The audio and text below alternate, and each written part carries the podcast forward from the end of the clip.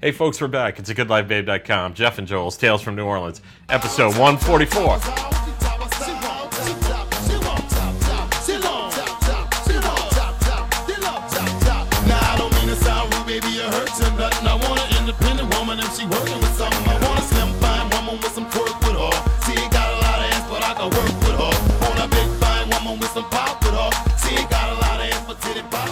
Yeah, you're right. Yeah, you're right. It's goodlifebabe.com. Jeff and Joel's House from New Orleans, episode 144.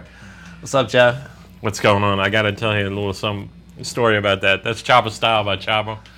That has become suddenly the anthem for the New Orleans Saints this year. I don't know how this is happening other than like somewhere I, I know this like it's a it's a New Orleans bounce anthem, right? Right. It was birthed in 2002. Um, 16 years ago. all right, 16 years ago by the artist Choppa. Uh, and and after 16 years of that song being around um, and played by high school bands, played by the occasional uh, uh, college band here and there, um, it's it's way more popular than people realize, and it's been lying in wait. It seems like uh, for for this many years, and suddenly uh, it got it got pulled out somehow this year, and it's become the Saints theme for this year. They play it in the dome.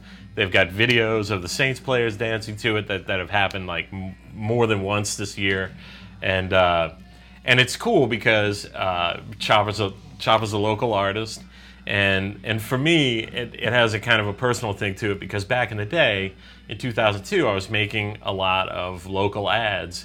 A lot of them were for like this rap scene that happened. This is before Yeah, yeah. Katrina. Um, a lot of people don't remember. A lot some people think that Bo- Bounce was born in 2008 at the St. Rock Tavern, and, uh, but you're wrong, and you don't know what you're talking about. So, uh, the the, the it- it's been around forever since uh, I mean people say even go back to the late late 80s and, and early 90s as a as a uh, as a musical form within uh, hip hop in, in New Orleans so but anyway uh, Choppa had the song and it's in the bounce idiom um, in 2002 and he was signed on to Take Foe Records right uh, at the time which was like one of the big local uh, hip hop labels right Yep. and um, just kind of fortuitously, um, or maybe not so much for uh, for Master P at the time, the original No Limit Records was kind of going down Right. at the time, and he needed to do a thing where he like revitalized his label, and so he he. I think he dumped his old distribution company and he signed up with Universal. Okay. And then he he remade the name of the label into the new No Limit Records, the new No Limit Records. Yeah. Right. And he signed. Uh, he kept a few other people. Like before that, he had had like Snoop Dogg and Silk the Shocker, and a couple other like big. na- I mean, Juvenile was on it, and uh, and like I think he kept Juvenile, but then he signed some new people, and Choppa was one of the new people that he signed, right? So the funny thing about it, Choppa put out basically two records back then. He had one that was called Choppa Style, Right. that was on Take Four Records, right? And then when he joined up with Master P, he put out this one, which is called Straight from the NO. See on the back right there, you can you're see Universal, right? you're right. exactly. That's the distribution Yep. right? So then when he put this out, they redid Choppa Style, and it's got a cameo by Master P in it, right? Uh-huh. And that's the one that kind of became a hit. It went to like number 17 nationally on the hip hop charts when it came out. It's really the only hit that he had. He had another minor hit called Straight from the NO. Um, this was in 2002, 2003, you know, look- which is the album uh, name. I'm looking at the no new, the, the new No Limit records like anthology uh, triple album or whatever. Oh, there and, you go, And it's right. got the straight from New Orleans, you know, and it's got the uh, Choppa style. And it's got Choppa Style on it, Yeah. right? Exactly. So, so my point Little, is, like, Little Romeo, 504 Boys. Yeah, Oh yeah, he had the uh, he had the Kid Act. Master One- P. he had like two Kid Acts, Magic. right? Exactly, and he had five or four boys. Still has Silk the Who are- Shocker. yeah, he still had Silk the Shocker. True. Right. Yeah. Yeah. I mean, no, a, a good stable of artists, man. That's By- right. By by, Yeah, right. you know, I mean, making money for sure, uh, but and putting out putting out hit records. Uh, but Choppa wasn't really known, you know. At uh, I mean, except locally, right? Because Take Foe Records was the record label that you wanted to be on if you were like a local artist, right? Yeah. And and you really wanted to like cut through. Uh, because look, man, everyone in that era between like 1998, I can tell you this, man, like 90 when when uh, when when No Limit uh, was and Cash Money were at the top of the top in the mid to late 90s and going into the early 2000s. Um, like everybody wanted to make a rap record in New Orleans, and it like exploded. There were everybody had a label, everybody had a band, everybody had some act that they were trying to uh, push out there. And I made all these. Uh, uh, they were essentially music videos, but they were very cheaply done. And I just go. Somebody would throw a house party, and I'd go and shoot footage, and then it would be the act jumping in front of the camera, and and you know and voicing the words to the song, and we cut it together and it would become a thirty second ad that would go out on Cox. Yeah, right? you had that really harrowing experience. Was it uh, the Desire Projects? Is that where you had the harrowing It- experience? no, it was not at the, at the Desire Project. I think it was at the at the Calio. Yeah. Anyway, anyway, I, I, I can't even remember exactly which which one it was, but but I mean, it wasn't. so- I, yeah, there was a guy there who was like, "I'll kill you." Well, exactly. That's what I mean by harrowing. right, exactly. So like they threw they threw they threw a, a block party Right. and I'm just there with the camera, and uh, and so there's a lot of people having fun, and the band is there, and they're like, "Yo, shoot this," and they're just dragging me around. Yeah, shoot and they're just that. like, "Shoot this, shoot that." Yeah. and then like there's a bunch of people behind. enough. Man, I gotta tell you something, man. It's like a very effective way to make it simple video, right? Yeah. In a sense, because like you got a crowd, you're trying to get people dancing, you want to show that everybody's fun, having a good time, right? So you just get a bunch of people having a good time, you hop in front of the lens, you mouth some of the words and everything, right? And then you get some cutaway. So those like the crowd behind them on the street in front of the corner store. Everybody's having a good time. That's right. That's one Everybody's scene. mugging, mugging for the camera. Yeah. That's one scene. Yeah. Second scene, throwing dice. Right. There it is. Yep. Next to the corner store. Right. That's right. Third scene, we're in the uh, in the interior courtyard of the housing project. right. And then there's like people just bopping, you know, Cut those um, yeah, three scenes together. and you peep got a video. hopping out out Yeah. the windows and stuff, right? And then a bunch of shit and people dancing money, right? The money in the Sure. in the lens, Yeah, yeah, yeah. and stuff like that. I mean, it's all kind of, I mean, you could say that that's a stereotype, but that's what we shot, you know. So I'm- I can just say factually that's what we did, um, and and I made several of those. Uh, but but the other thing is that uh, I was also like one of the resident camera people on the local you know, authoritative hip hop show, which was called and may still be around. I'm not sure. Uh, Fat Fat and all that, Right. right? Which was around forever, right? Right. So I was one of the camera guys for that thing, and they they called me in um, uh, to go and shoot some footage for these kind of like fe- these festivals would pop up here and there that would be sponsored by some of these record labels or a local radio station or whatever the case may be. Stage would be set up. All these rap artists would come in. They'd all be from Take Four Records or they'd be from the new No Limit or whatever. Those guys would be the headliners, and uh, and so I had occasion to interview Choppa uh, uh, several times, you know, and to cover him. Yeah. And uh, and I have to say that oh, and and I was also a cameraman on Louisiana Jukebox, That's right, right? yeah. And so and Jukebox uh, liberated its m- mentality like late in the run of Louisiana Jukebox, And and, brought had some a lot hip-hop. Mm-hmm. had a lot of hip hop artists on Yeah. it. Choppa was one of them, right? So so it was like for like I don't know five months or something like that. You couldn't turn around without seeing Choppa Right. somewhere. And I was a fan. I, I just thought that I thought it was like a really catchy tune with uh, with some with that was great rhythmically, you know. Yeah. And uh, and I was, and I loved his name Choppa, you know, which is I, I think is a handgun of some sort. You know, I don't know, I- it's some kind of weapon. And uh, maybe maybe maybe I'm maybe I'm wrong about that, uh, but that's what I heard. Uh, but anyway, so. Uh, t- that's my story about Choppa. I mean, I didn't really know him, or, but I was just kind of a fan. And then somehow, Mm-hmm. What do you think it is somebody, that, Somebody like- gave me this uh, promotional uh, copy of his biggest selling LP straight from the NO, right?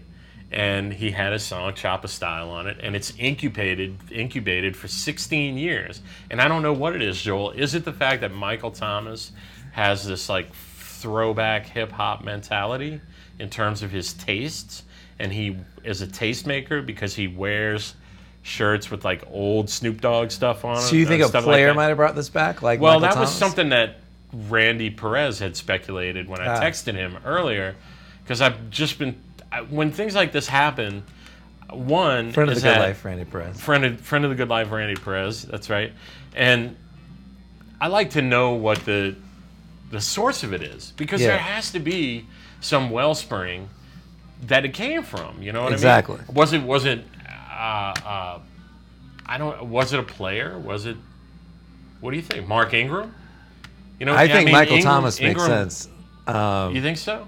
I think so, but who knows? I mean, it's got to be a player, right? It can't just be like the entertainment director for the Saints. I think decided it to could dig be. up Chop. I think that somebody has been that that somebody in the dome Saints organization, whoever does the music in the dome, that it's a big that's an answer. that could And be that it. maybe somebody came in and said, "Y'all don't know anything, and and you need to know about this song, Choppa Style, because it never goes out of style. Everybody plays it at every house party in New Orleans, and we need to play it at the Dome." And I think maybe that's what happened with it. You know what I mean? But I'm actually kind of surprised by the fact that um, it's had such longevity. You know what I mean? Because Yeah. 16 years in the in the past in hip hop, you know, you know, it was like 10 lifetimes ago, possibly. And uh, the idea that like these young guys on the Saints are like totally fucking into it. right. Um, is, Someone uh, had is to turn him interesting on me. to it. I It's mean, not like, Chopper's Mike- like in his 40s. It's not like now. Michael Thomas is going to stumble upon Choppa. Someone had to turn him on to it. Well, totally. But that yeah. could be anybody like associated with the team that's just down with fucking New Orleans hip hop. I mean, it was a number 17 nationally on the hip hop chart. Is that right? Yeah.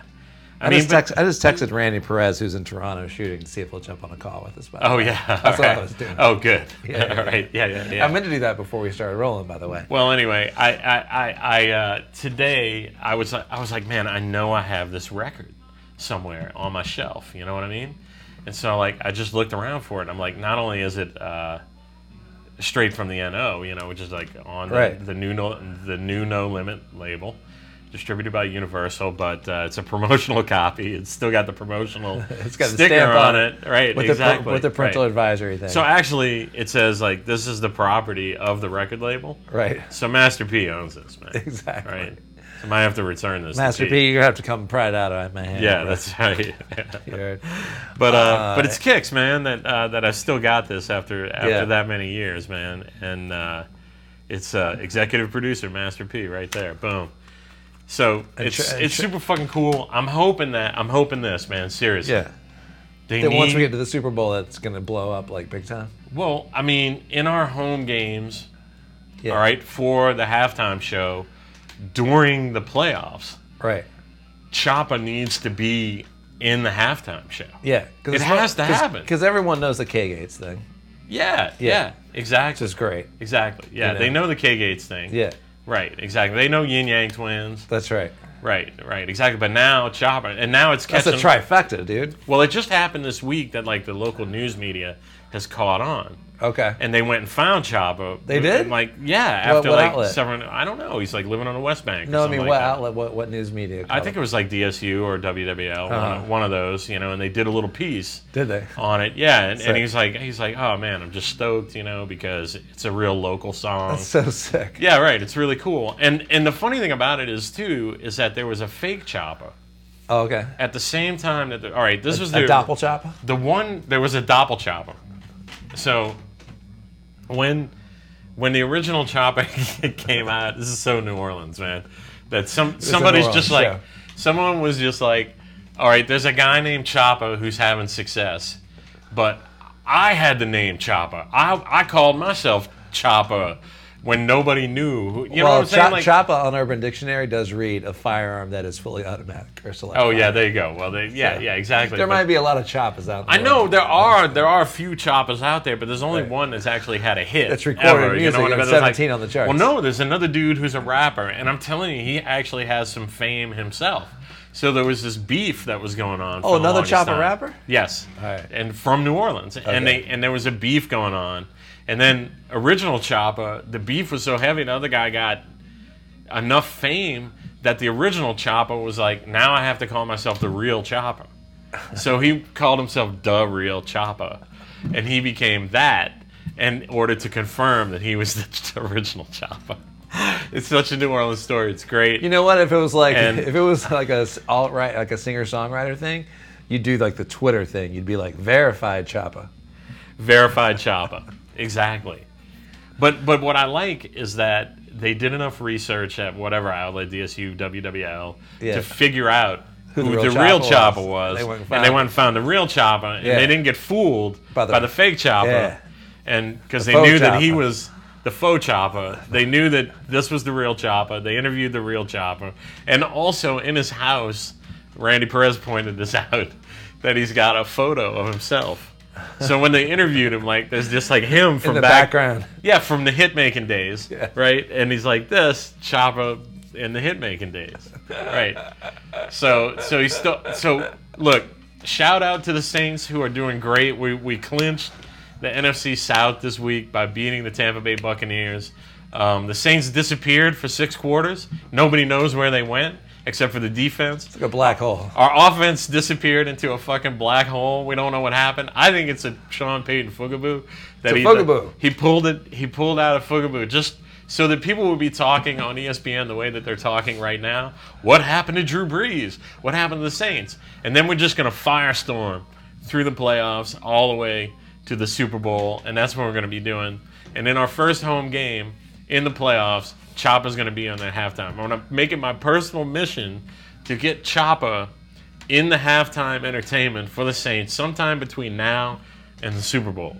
That's what I'm thinking. All right. But in the second half, uh, the offense came alive and the Saints came back and we just crushed the Tampa Bay Buccaneers, division rivals, on the road in their stadium. And we are right now, as we speak, we are one win away. I, this is true. I know it's true. Um, I From think- clinching from clinching first round bye. from clinching first round bye, and I think that that's true. We got to win out to get home field advantage throughout. well, possibly. I mean, it depends on what Unless- happens with the unless Rams. the Rams you know? lose to right. Philly. Yeah, unless the Rams lose to Philly. Um, so, so there's some play in there. But my point is that I think that even if, say, we wound up losing four games on the season, which is where the Bears are now, and if they won all four, I think because we beat the Rams, that we. I'm not worried about that. We're not. I'm not gonna sure how the lose. order goes. We're not going to You know lose what the I next mean? three games. All right, we're gonna we're gonna win the next three games, and we're gonna go in as a number two or a number one, and hopefully it'll be a number one, and then we're gonna have home field advantage. If we get home field advantage throughout, look the fuck out. That's all I got to say. You better look the fuck out because this defense, Yeah. nobody has scored more than 13 points on this defense in like seven games, and nobody's talking about the Saints defense. Saints defense is really good. The only the weakness that Bill Barnwell he did like the top twelve teams that are playoff contenders or whatever Yeah. Super Bowl Yeah, contenders. yeah. And he's like, here's the one weakness, and we're weak against the, the the downfield pass. Like it's the one place where we've been weak on. Yeah, And that I- threw and he I threw he agree. threw out that first Tampa game right and just looked at the rest. But he was at the rest of them. though yeah. we do have a lot of interceptions on those plays. But but wait a second. And when did the interceptions happen? They started happening after we f- rotated in Apple. Apple, and th- what that did was it freed up P.J. Williams to play nickel back, you're nickel right. corner, which he's better at playing than he is on you're right. on man. So so, I agree with what he's saying, and I see that. If but but you got to look at that as the pre Eli Apple trade defense, Yeah. and the post Eli Apple trade. Oh, defense, for sure. right? And when you look at the way they're playing, they're just getting better. Davenport's back in the lineup, right? And he's he's beasting out on Dario, that side, beasting out. right? right. I Rankins, mean, beasting Uh, beasting, out. man. we haven't so- had that many good people playing on, in our front four in frickin' forever, man. So look, Randy Perez says he's available for a call. Oh, good. we want All to right. call? him? Yeah, let's call let's call Perez right now. Hey, we We're gonna call talk you. about this. Yeah, we call you, and it's a good light, babe. We also pre-clear the calls as well. Sometimes even on the show, like Joel did just now, in order to ensure that people will answer the phone when we call you. It's a goodlivebabe.com. Jeff and Joel's Tales from New Orleans. We. Call You. you. Is this mic hot? Yeah, uh, go ahead. All right. All right, we're going to try and get Randy Perez on the phone Folks who are uh, fans of the podcast know our good friend Randy Perez, man about town in New Orleans, Filmmaker, filmmaker, television raconteur, producer, raconteur. man of the hip hop. Hello. Perez, Hey, Randy, what's going on? Hey, what's happening, fellas? how you doing? What, where you at, man? Good. good. I'm in Toronto. What you doing up there? Oh, working. Working Yeah. on a dating show. Yeah. An A and E show? Yeah, yeah, yeah. Word. How how is it up there? How you like Toronto? I love it. Actually, it's like it's weird. It's like a, uh, you know, it's got the a big city vibe, but it's like people are cool. Like, you know, it's kind of like home. So, you, know, you got a little little bit of crazy, but everything is chill. Oh, cool. Um, is it cold as shit up there right now? Uh, It's snowing right now, but it's uh, it's not cold. It's weird. It was it was cold last week, but I mean, I don't know. I'm getting used to it now. So I've been up here two months, so Three Right. months. not as bad as Wow. as when it shocked. So, uh, look, man, I gotta ask you. I've, I've been, I'm just again fascinated by this resurgence of the uh, Choppa style song and how it became the Saints theme song for 2018. And uh, Yeah. like you floated a theory that it could be Michael Thomas because he kind of has some. Oh shit! Hold on, sorry. There's You all like a right? Fight going on. There's a fight. Yeah, no. Oh shit. All right, all right, go, go ahead. Oh It shit. does sound like home. Whoa. Yeah. What no, yeah, happened? You you at a yeah, bar? You at a bar? No, no, no. I was just walking down the street, and some dude got thrown out of uh, out of a store, but he his pants fell down, and he got thrown out of his shoes into the middle of the street in front of a streetcar. Oh, shout out to Toronto Just for kinda uh, follows it. Wait, what's that? shout out to Toronto for having some uh, New Orleans stylings going on up there, man. That's, that's pretty good. exactly, exactly, exactly. Yeah. So continue. Sorry. No, no. Okay, so you you threw out a theory that it could be Michael Thomas, and that he's got like some throwback taste a little bit in terms of Well, the musical stuff and also fashion and stylings and, and whatnot. Well, yeah. I mean, the thing is, if you look at if you look at Michael Thomas's Instagram, specifically his, his stories and, and whatnot, Uh huh. um, it's all all cash money and it's all Master P. Okay. And I don't okay. know if it, I, yeah, like like it's a lot of like Master P like pictures.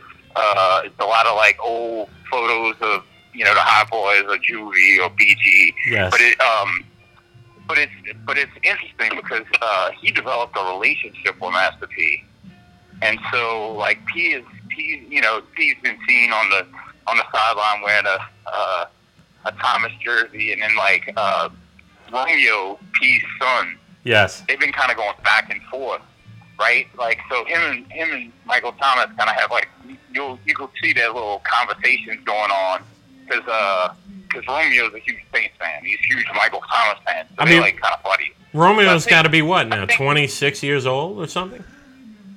Oh yeah, he's he's young. Yeah. So, uh, but um, but yeah, I think I, I mean, and it, and also you got to think of uh, Ingram, and then you got to also look Yes, at uh, yeah. That's what I'm- Kamara from Atlanta.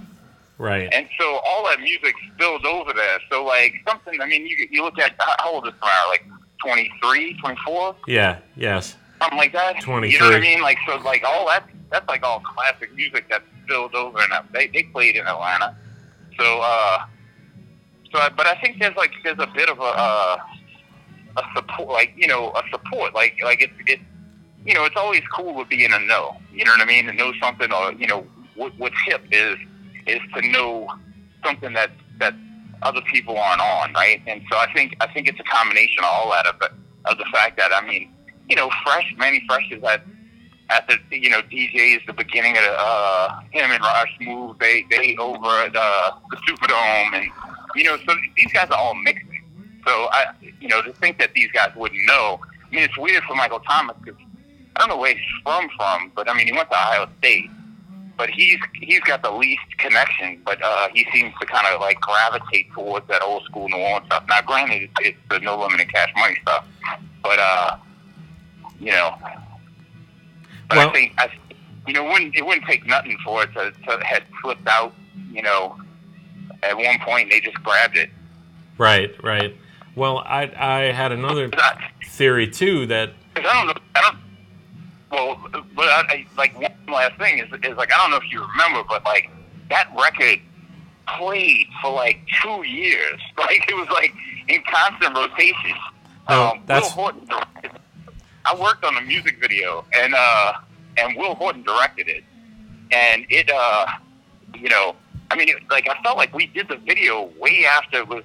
I mean, you got to think like it was like a local hit forever, and then he signed him, and they remixed the song and remade the song where P jumped on it, Master P jumped on it, and so uh, so that I mean that record lived for a long time. You know what I mean? well, I think that it became a little bit anthemic because when you look on YouTube, if you just search Choppa style, uh, all of Yeah. these uh, high school bands and even some college bands are playing that song. Like St. Og has a version of that that they play at football games. You know, and, and so Yeah. for me and and that video is from 2014 so so I, Yeah. know, I know that that song lingered around you know it's it's a song that people know and Yeah. um, I th- and Joel and I were surmising also that it could be whoever does the music in the dome uh, somehow Yeah. that whole Ingram, Michael Thomas, Kamara thing influenced what's being played in the dome, possibly on the dome playlist, because it seemed like they didn't. uh, You know how that stuff is, right? They played the Yin Yang Yeah. Twins thing and and K Gates thing and uh, Yeah. and the. Uh, Whatever the, the, the band and the Green Day when they did their thing here, right? And and and it's been that way for a long time. And then all of a sudden, uh, Choppa Style is in the mix, and I know that they were playing it in the in the dome because I remember hearing it at one of the earlier games, and I remember seeing Ingram dancing to it on the sidelines after we made a touchdown, and so I was like, huh. But I didn't realize it was becoming such a such a thing. And, and anyway, I, it would be really interesting to me to figure out like how it is, like what was the trail, you know, that like because it could be any song, you know what I mean? Why why is it that tune? And uh, and You know anyway, what's, wait, well, you, yeah, what's also like the like, like the Jin Yang Twin song. Like I remember when that when when it it they played it for whatever way because I mean that's an Atlanta group. right, It, you know, on a buried on a record that nobody heard. like, you know what I Right, mean? right. And then it, it's like they they snuck it out and like like when they when they did it on the kickoff and they started going nuts over it and it just like the, as the because of the players were kind of going nuts over it they kept on playing it and it became a thing right and then it, you know and it became a big thing and it became a cliche thing so I, you know it could just be like what you're saying like somebody snuck it into the playlist they they uh they danced to it they figured out what you know it became a little bit of a thing they decided to you know, rocking in the in, in the uh, you know, somebody like Ingram or something was like, What's that song? They got us dancing on. You know what I Right, mean? And next thing yes. you know it's in the locker room. yeah, yeah, it's in the You locker know, room. but I, right. I, I always wanted to know who was the person that did the music because a lot of that music it's like do we really need to hear like, you know, AC DC black back in black again. Like like every once in a while sneaking zebra, which is cool, but No, I But, want uh, to. I want to like, find oh. that out. I want to find that out. Like, who's in charge of the playlist in the you know dome? you know who you could talk to is Brandon Bodier. Oh yeah. He's uh, he's, I he's, know. uh, he's the, the the replay operator. Oh I could, uh, yes, yes. I could I could hook you up with him because he he knows. I mean, I'm sure he knows who's who's running the dome because he runs the, the dome's uh, replay. That's such a funny, uh, such a funny small town, man. Because I know Brandon Boudier as the uh, the drone camera guy. Yes, that's him. Yeah, Yeah, yeah. Well, typical New Yeah. Orleans. Everybody does everything, right? Right. And uh, you know. you need to get that guy on the radio. Anyway, Bra- Get that Bra- guy out of my- somewhere in the in the vaults of Ernest Collins, there's a Louisiana jukebox that has Choppa on it. Oh yeah. because we did that. I remember him being on Louisiana Jukebox. Yeah, yeah. I mean, he was everywhere. I mean, he was, He on was everywhere. Snapchat and all that. Yeah, Uh, of course. yeah. Yeah, I mean, we did we did the video. Uh, you know, Will Horton did the video. We worked on it. Um, and uh, yeah, I mean, he was everywhere. Uh, so, Yeah. so look, man. Uh, just shifting over to the Saints. So we're in. We won the division two years in a row. Yep. Uh, Yep. We are. Uh, we're in the playoffs. We got. Yep. And you can correct me if you're if I'm wrong, but I think it's true. Even if we wound up with only with four losses and Chicago wound up with four, that we wind up being the two. If we if if if everybody's, you know, if LA winds up Yeah, I with a think better that's record right. with, than us, I think we wind up I as don't the think two. that's gonna happen. No, I I think don't think that's gonna happen. I think we're gonna wind up as the one. Yeah. Yeah. Yeah, I, I definitely think so, and I and I think I think all I think the Rams are going to lose to Philly this week. I, I think so too. so I tell you You know, something. I, uh, 'cause for I mean, all- that's- for you all can stop the run. Yeah, yeah, I know. Uh, that's what, that's what I'm saying. Like Dallas plugged him up, and they became a one-dimensional team. And if you rush him a little bit, he gets flustered and throws interceptions. We talked about this, man. Yeah. He, he played better than that against us, right? But we still outpaced him, and uh, and we we held Gurley to 76 yards, and Dallas's defense, which apparently is for real, held them to like 26 yards or something like that.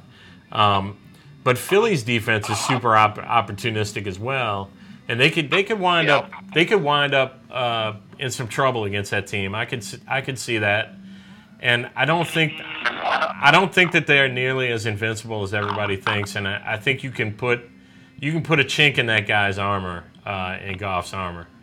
You just can't, you know. And I'm I'm grateful to the fact that uh, our offense disappeared into a black hole for six quarters. Uh, we don't know what happened, but suddenly they reemerged in the second half of the Tampa Bay game, and uh, and then Taysom Hill time. yep, and we just put the beat down on them, and uh, and I'm looking forward to three more beat downs. You know, I don't think anybody predicted 14 and two in our uh, in our I, I, in our I group. said, I said 14 and 2 or 13 and 3, but I settled Did on you? 13 and 3. I thought you said 15 and one. I might have gone there. Um, Randy, what do you think about this, man? You still there? Do we lose? Uh oh, we might have lost him. Shit. I thought we Damn. might have lost him. All right.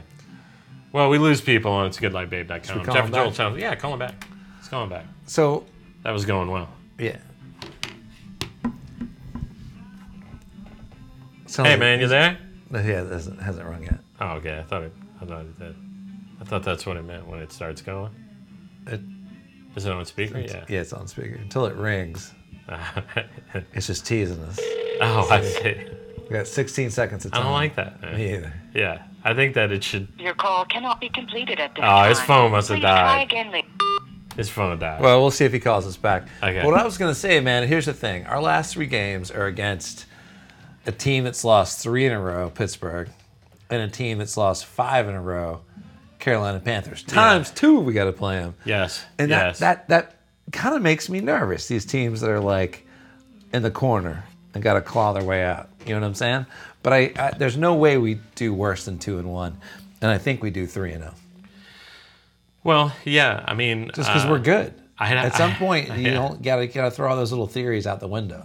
Yeah, like that- they're that- like they're in the corner and they're clawing their way out. Versus, you know what, our team's just better than your team.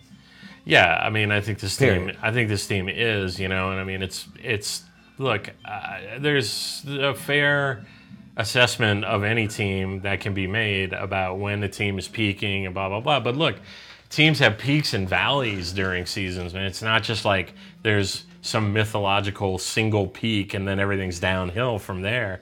We had a slump against Dallas. We had a half a game slump against Tampa, and then we're back. We're back. You just want want to be you want to be hot going into again, the playoffs. That's you, it. You want to be hot going into the playoffs, but I mean that is waylaid by the 2009 season. You know when we lost three in a row going into the playoffs, and people were doubting us going into that as well. I know. I'm not. I don't. I don't necessarily want that to happen again or anything like that. I just feel like that.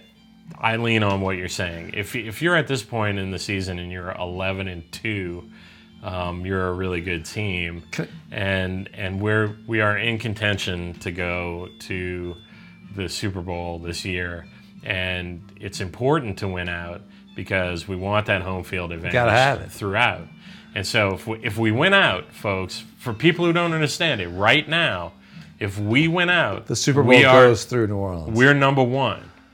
All right, going in from the NFC, we are the number one seed if we win out. Nothing can be done to prevent that because we beat the Rams. That's right. So, so that's it. We go in as the number one, and it yeah, the road goes through Can New I- Orleans. Can I point out two m- thing two things that Sean Payton did in the fourth quarter against the Bucks that seem like a, a sort of minutia sort of thing, but I think big picture wise says a lot about where this team is at right now. Because you think about like how we've doubled down, how we got Teddy Bridgewater before the season. Like Yeah. this is our window. That's right. Okay. That's right. Now in a, ver- in a sort of uh, microcosm sort of perspective, um, in the fourth quarter, we did two things.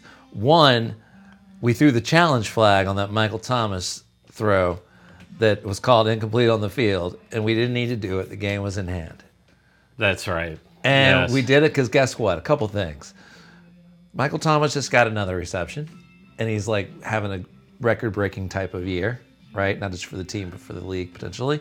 Yep. And also, Drew Brees is on a about to be like break his own. He's the top three right now in completion percentages, like for a season, and he's Right. about to break his previous. No, three he records. owns like uh, all the top the top three. Now Yeah. he's about to shatter by shattering it. Yeah. Right. Yeah. Like, so, but it's also just like, fuck it, man. That was a catch. And then, okay, so two, that's just like Sean Payton being cocky, and I like it. And then right after that, we threw some like, everyone that I was watching the game was with was like, you're up 14 points. There's only a minute left. Why would you throw Taysom out there and this like wildcat thing? And I'm like, it's not for this game, dude. It's because that's two hours of film time that our next opponent has to look at. that's right. And that's what I love about Sean Payton. Folks, if you're listening, if you watch Sean Payton coach football, if we're up two touchdowns in the fourth quarter, he's going to throw a bunch of plays out there that he'll never run again. just to fuck with the team that has of, to of watch course, film that has next to week. watch the film next week. and no right. one else does that. dude. I gotta. Everyone tell you else something, kneels like, the ball. I, I know this They is a, run the ball. I know that this is a crazy theory, man. But I also feel like they're they're just this conniving. You know, when you talk about Peyton and Drew Brees, right? And suddenly everybody's like, Drew Brees, man, I'm not sure. You know, is he is it has he finally hit the cliff? Because we see some weird things. You know, he's making these dink and dunk passes and everything. I just part of me thinks that it's a ruse. you know what I mean? Because they do Oh, I kind of see. crazy stuff. In 2009, there's no doubt that they sandbagged a couple of those games at the end so that we wouldn't be as injured going into the playoffs, man. I mean, I'm not saying that we lost on purpose. I'm just saying we just from a player personnel standpoint didn't try as hard Yeah. to win those games because we were we already had 13 wins Right. right? Oh, And so- totally. And so, it wa it was it was a thing, and uh, Bit of a rope a dope. it was a bit of a rope a dope. And I kind of feel like the way the division's going right now, that maybe they pulled a little. I'm, I'm not saying you know you know. And this is what's your Sean evidence? Payton's an what's my overthinker. evidence? Sean Payton's an He's a little bit overthinker. of an overthinker. Which- What- he's but a what's chess my player. evidence? What's my evidence? And I me. want to find. I want to find this. If anybody out there can tell me this, you know, feel free to write us because nobody ever writes us. But here's the thing. Except for AP, shout out to AP Amsterdam Phil. He writes us every now and again. Hey, P, We love that guy. hit us up. uh, baby. Okay, so so here's the thing. Babe. We've had Brandon Marshall on the sidelines for like three weeks. I don't know if he's been practicing during the week or not. There's not really anything noticeably wrong with the guy. That's right. You, you see what I'm saying? You I see where yeah. I'm going with this? Vertical threat. right That's all now, it needs to be. right Needs right to be our now, Randy Moss. for Right the now, Pats. everybody is looking at our team and going like, "Well, They only okay, have one receiver. All right, we got we got a guard, Michael Thomas, and Traquan drops one every now and again, and they've got these other guys. got and this trying to get- fullback and this tight end. well, we and this got. I other mean, tight Watson, end. we got to look at and blah, blah blah. So they're starting to look at us like as a more less dimensional offense from a. And suddenly Brandon Marshall's going to and be suddenly vertical Brandon route. Marshall in like the last game of the regular season takes the field, and we have that threat as well. Yep. And Brandon Marshall is suddenly playing on it. I mean, think for a second, folks, about this. That the, the great Brandon Marshall played on a Jay Cutler Chicago team. So whatever it is that you And think before about that, this guy, a shitty quarterback with Miami, right? shitty with Miami. I mean, Yeah. I mean, you're looking at this guy's career and you're like, oh, it's been over for a couple of years and blah blah blah. I'm like, you have never seen a late term career come back to life. Like in the hands of a Drew Brees, Tom Brady has had some success with that as well. But you know, just go look no further than Ben Watson, who probably would have retired five years ago If there wasn't a If Drew it- Brees and There Sean wasn't a Payton. Drew Brees and a Sean Payton there, Yeah. willing to throw that guy the ball in the post Jimmy Graham era. And give him just easy routes to run. Yeah, and and You know, and we to- have so many packages. I mean, who wasn't a big Jesus Christ. receiving tight end before he No. came to the Saints? So my point is, we have this weapon. He's sitting on the sidelines, and, and Sean Payton is not giving anyone any looks at what Brandon Marshall looks like in Exactly. our offense. you know what's crazy? This So la- what's that going to yeah. mean going into the playoffs, Totally. man? People are going to be. It's what you're talking about. It's two hours worth. Now think about it. If you put him in the last game of the season, that's not That two first- hours that worth first of playoff tape. opponent spend a whole day. That's not two hours worth of tape time. The, the DBs, That's a day. The DBs have to spend that's a whole, whole day. And look, figuring and that then they out. look at different games and they're like, "Look, this last game, Michael Thomas like caught 13 passes or something. We only had three other passes to any other wide receiver." But then everyone else catching the ball were like fullbacks, tight ends, Yeah, and running backs. yeah, And that Right. that's an anomaly. Guess what? Every game against the Saints is an anomaly. yeah. There's, There's no fucking pattern, dude. there isn't any pattern outside of that my uh, you can- outside of going to Michael Yeah. Thomas. Yes, right, right. And that's because that's because if you have five, if you got a play that goes five deep in a receiver core, Drew Brees can hit any of those five. Yeah, you're right. If they're open, he's going to know the pattern. He's going to know where that person is, and he's going to know that he can go to that person. You know, I mean, he made the rare look. Even in the four interceptions that he has, one of them is a total was a fluke because there was a massive pass interference on it. Sure. Right. I mean, I don't even count that one. He's got three. Sure. He made the worst interception that he's thrown this year, the most ill-advised one in this past Against game Tampa. against Tampa With that right. little uh, with the little dink off, right? Which he Exactly. ne- I've And never seen even- him. I've never seen him throw an interception in that little dink off. Well, let me tell you what I think happened there is that actually That guy it was, jumped it. No, it was Ingram. Ingram went forward and made a block instead Ah. of turning around. That's supposed to be a feigned block that allows Ah. the defender to come by with Ingram sitting there wide open. And if you look at as a Drew- if safety you looked valve. at Drew- Drew if you look at his Brees' face expression, and he's his like- expression, he's like, He immediately pointed at. He's not the He guy who did. points fingers. He did. You know, It was like it was like a beat. Yeah, He yeah. pointed a finger for a beat. well, no, and he then said he this, immediately, and he like- mouthed, he mouthed, come on, Exactly. You know, and when he's saying So you that, know I look at that's him and Ingram. I'm going Then like, you know that's Ingram's I'm like, fault. I'm like, that's because he was supposed to turn around That's and right. be there because That's that's, right. how much of a timing quarterback he was supposed to not he even is. feign the block. He was supposed to just Right. let slip it. He was supposed to slip yeah. it. Now that doesn't take away the 50% that's Drew Brees' fault because he shouldn't be throwing into crazy traffic like that, Right. or at least take a little bit of a look. It was an incautious throw, definitely, but at the same time, Ingram was out of position, Ingram's fault. and he wasn't he wasn't in the position that he needed to be in. Right, exactly. Which just shows you what an in- incredible quarterback. Drew, Drew, Drew Brees is anyway. He's going to have the least amount of interceptions that he's had of any season, and the highest completion percentage that he's had. His numbers are going to be a, a bit shy of what I thought they were going to be because he's had a few games against some of these tough defenses where he struggled even to put up 200 yards. But um, but whatever, you know, I, I anticipate that that'll go up in the next few games. But I don't really care about that. Yeah, I want What the completion. I, want what the I co- care about, completion really- percentage. I mean, wins first, but completion percentage, and then also the uh, touchdown to uh, interception ratio. Well, and then I just that's that's for our offense, and what I really care about is that our defense hasn't allowed 17 points in like fucking seven games, Right. or something like that. Nobody can score on the Saints' defense, and it's not like we haven't played some good offenses. We have. The problem, I think, the Ravens is the last time anybody got ab- above 20 points against us. I mean, think about that, Joel. I know. We have a front four that's playing. We have never had a defensive line in all the years that I have been watching the New Orleans Saints. We had one of the greatest linebacking cores that ever took the field in the Dome Patrol. Right. You can argue that they're like the whatever they were called, the purple people eaters Sure. from the Minnesota Vikings and the Steel Curtain, right?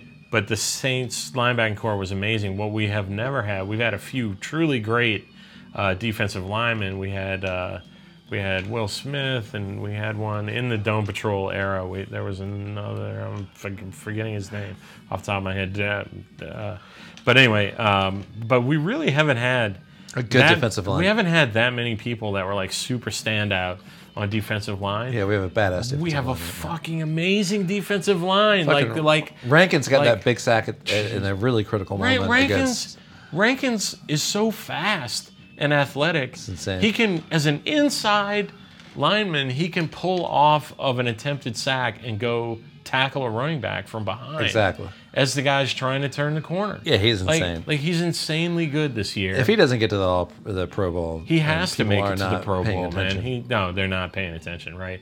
And Davenport in his rookie year is just like coming into his own. And Dario this Davis. guy's going to be a monster. He's Yeah. going to be a fucking monster. That's good. And I think also that uh, that the the basketball philosophy is rubbing off on a lot of these players. I don't know if you've been watching this or not, but like ever since I read that article.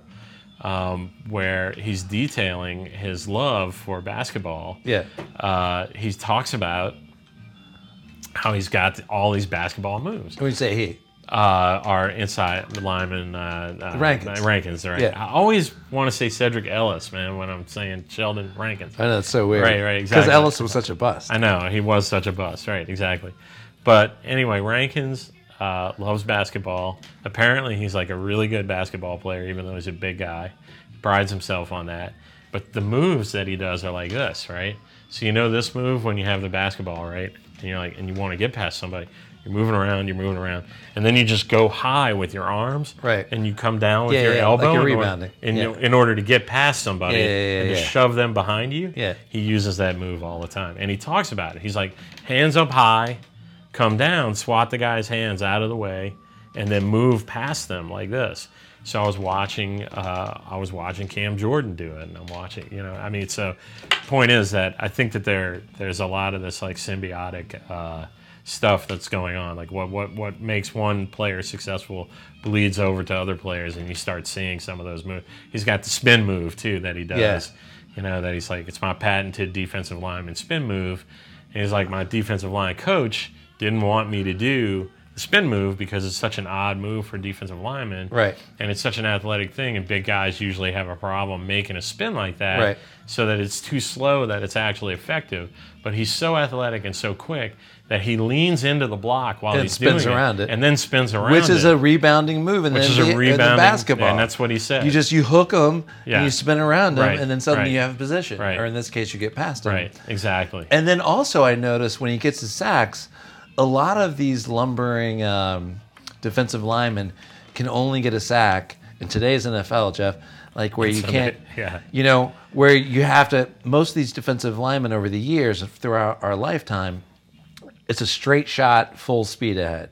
You know, and in today's NFL, you kind of have to creep up on the quarterback and gently take him down.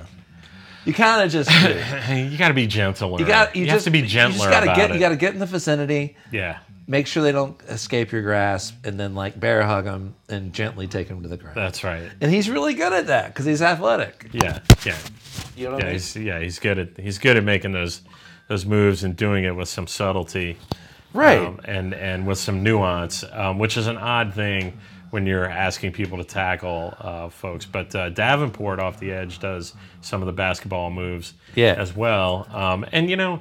Uh, Tyler Davison doesn't get a lot of credit, but Davison's quietly been having a really good year tackling. Oh, he's And been also having a had great year. He had a great uh, he had a great uh, pass deflection at a crucial moment uh, a couple Yeah. games back, and and you know we're just I just am excited about that because it's an aspect of the Saints team that you just haven't had in a long time, and it helps every aspect of the game because uh, the the opposing teams and and thank goodness for this that we've played several teams that have feature running backs and we are holding the best running backs in the league to less than 100 yards a game Yeah, right. and that's like that's a really good sign uh, going forward because then all they can do is throw now we have the problem against the deep pass it's true um, you know so people can penetrate but you know we, we're opportunistic when the field gets short Yeah. we hold people to field goals and then we let our offense do the rest. And that makes us one of the most complete teams in the NFL. And uh, if I was going to look at the other really seriously complete teams, like, I, I mean, honestly, I hate to say this, I would say that Dallas is one of them at this point, except that Dak is so inconsistent, you know, and, and, Boy, he- and you, you don't know, like, Dak can so throw. inconsistent. Dak can throw, can, can show up for like two or two and a half games as one quarterback where you're like, he's definitely the quarterback of the future. or even six plays in a row, Jeff. Or six He- plays in a row. five plays, he can look like a like Amazing. an all timer, Yeah, and then yeah. he just makes some stupid throw that you're like, Or, what the like, fuck was he stupid thinking? throw, or, like, and that a- happened twice the other night. when- totally overthrows. and they won people. that game but Totally. not because of him. dude. I can tell you this, man. Like that Tampa game would have been a lot closer if Jameis Winston was a better quarterback. Oh, for sure. because they burned us on the downfield oh, for pass, sure, man, for like sure. three times. No, he missed a lot of well, he open just receivers. he's so strong, he doesn't know his own strength. yeah, you he know, doesn't, and so he, he just doesn't have touch. yeah, he doesn't have the touch. That, Um, and he so can't- I, I kind of think that it could be, uh, to your point about Dallas being good, I kind of feel like the Final Four really could be, and this would be really fun for the NFL. And, you know, the NFL's been pretty lousy the last few years. But I think this new offense with the rule changes and all that shit with the point explosions is cool. But now with this defense, two good defensive teams, we saw what Chicago did with the Rams the other night. sure, sure. I think a great Final Four would be New Orleans, Rams, Chicago, and Dallas in some respective order. And it would be either Dallas or Chicago playing at New Orleans or the Rams. You know, I, Yeah. I think that would be really freaking fun. Yeah, Offense versus defense in the semifinals. but I just don't think that it's going to be that. And the reason why I don't think that is this is that I think Dallas gets eliminated in the first round in favor of uh, of Seattle because Ah. if you looked at Seattle last night, man, I'm like. Yeah. You're fucking crazy if you think that that team's out of it, man. That defense is birthing itself into one of the great defenses in the NFL. Yeah. And I don't care what anybody says about Pete Carroll. Pete Carroll is an can inspir- coach. He's a fucking inspirational He can coach, coach. and he definitely coaches. And the He's team- smart, his players He's smart, love him. and the players fucking love him, man. Yeah. and it's there's- unlike, he's it's like just- Belichick plus, like, It just shows. Yeah. you know, like you can tell. he's kind that of Oh, they, a cheerleader in the great I mean, best they, way. they, they, they, it wasn't an, an exciting game last night, but defensive games usually aren't. And they Right. just, they smashed the Vikings offense into nothingness Hulk smash. last night. Now, I mean, look, the Vikings don't have the kind of weapons that the Saints do. Right. Um, I'm not saying that we, we look at that, but, uh, but I mean, Dallas is a team that can look good. I'm just not sure that the competition, that, I mean, look, we lost to them. Okay. So that's fine. But at the same time, you know they have they've dropped five games. They've dropped some of them in, in really in a in a in Well, a and bad again, way. and, and again, I'll say this. I mean, what delights me about the Cowboys winning the last two games against us and the Eagles is that it just means the Clapper gets an extension, and that Dak gets maxed out. And look, that this is not an original narrative. Everyone's talking like sure, this sure. that has a brain or a clue besides Dallas fans like Spencer. Um, the, the worst thing that's ever going to happen to the Cowboys is the Clapper head coach Jason Garrett getting extended and Dak Prescott getting a max contract. That's going to crush their franchise for years based For on years, these last yeah, two no. wins. No, based I, on I these agree. last two wins. I agree, and you know how the NFL works, man. I Yeah, mean, you can't that- make mistakes like that. Uh, well, they, well, you can't make mistakes like that. But we also know this that like the deals that get made are prisoner of the moment deals, especially when That's it comes exactly when it right. comes to quarterbacks. That's exactly right. I mean, you look at what's I've happening. seen it time and time and Garoppolo. time and time again. Garoppolo, uh, uh, Matt Flynn. Yeah. Uh, you can go back. Uh, that dude from the Texans. Uh, so many uh, dudes. So many guys. Yeah. They, oh, yeah. Uh, what was that guy's name? Kyle Orton or Well, uh, or uh, was Brock, Roswa, Brock Orthweiler. Brock Osweiler? Oh, he's the classic Like, example, man. He's a right. classic example. Right, that's the he had like one classic- and a half good games. Classic example. And signed right, a max right. contract. Right now, the only thing is that the NFL is racist, right? So we know that like if Dak fucks up a little bit, they'll find a way to buy him out of his contract, and he'll never Exactly. play another down. Whereas, like, like Colin Vince Ka- Jackson, Wa- like, the, Wa- again, the Washington not named the horrible name football team uh, is on their fourth quarterback because they had their first two quarterbacks break their legs. Their third quarterback was Mark Sanchez, who has not thrown a pass in 2011. And when at when when No. when Gruden, I think so. When No, Gruden- that can't be. 2013. Wow. When Gruden, when Gruden, Three years and they brought him back? When Gruden was asked Why didn't you guys take a look at Kaepernick? It's 'cause, well, he hasn't thrown a pass in so long. In 2013, Kaepernick was in the Super Bowl, dude. Yeah, that's right. You know? Yeah, And now, so they're exactly. marching Mar- fucking Mark Sanchez out there, who is never good as Ka- Kaepernick Yeah, on his best yes, days. no. And then they bring out this dude, jo- jo- Josh Johnson, who hasn't played a snap since 2011. That's where I got the 2011. So that's Yeah. their fourth stringer. So he goes out there, and they're not taking a fucking sniff at Kaepernick And Kaepernick 'Cause could they're definitely assholes. definitely breathe life into because they're that team assholes. because it's racist. That's It's what it racist. is. It's purely. I even you heard know someone that, on a podcast that I like liked to listen to, and one of the guys was like, "Well, it would have been a bad look on Thanksgiving for Kaepernick to be kneeling." I'm like, "What the fuck are you talking Who about? cares? You asshole!" I respected whoever this dude was. No, it might have been Oh, it's a Joe. great it might have look. been Joe House. Fuck. it's a great look uh, to have him kneeling anytime he wants to kneel. Anytime he wants to kneel, especially at the end of the game when you're Yeah. up two touchdowns and you're Yeah. running the clock out. Yeah, How about kneel- that? kneel all you kneel all want. you fucking Kneel want. all at the end you of the game fucking when Your want, victory's in man. the I bag. give a shit about your fucking stupid fake patriotism Jesus for fucking crying Christ, out loud. man. It's some racist ass bullshit. I hate the NFL in so many ways. If the Saints weren't having the season they did, let me just fucking say this, man. Here's how fucked up the no fun league is, the NFL, the no fun league. Yeah, yeah, yeah. Go ahead. I understand Michael Thomas getting fined for pulling out the cell phone. Whatever. Fine. I don't like it. I think players should be able to celebrate. But fucking Mar- but fucking Lattimore, our cornerback, celebrating two games ago, I know, man. gave I know. twenty three dollars, which is his number, Yeah. and put it in the Salvation Army bucket that's clearly there During the holiday season. during the holiday season, and the bucket's there in the end zone so that it's in every shot possible. Only the NFL. Because Salvation Army has a partnership, Only- some sort of charitable partnership with NFL, only- so that it's very clear. And and and and Lattimore goes to the bucket with his teammates celebrating, and just unfolds twenty three single bills and gives a donation. Only the NFL. And only in the NFL would he be fined thirty nine hundred dollars the next week.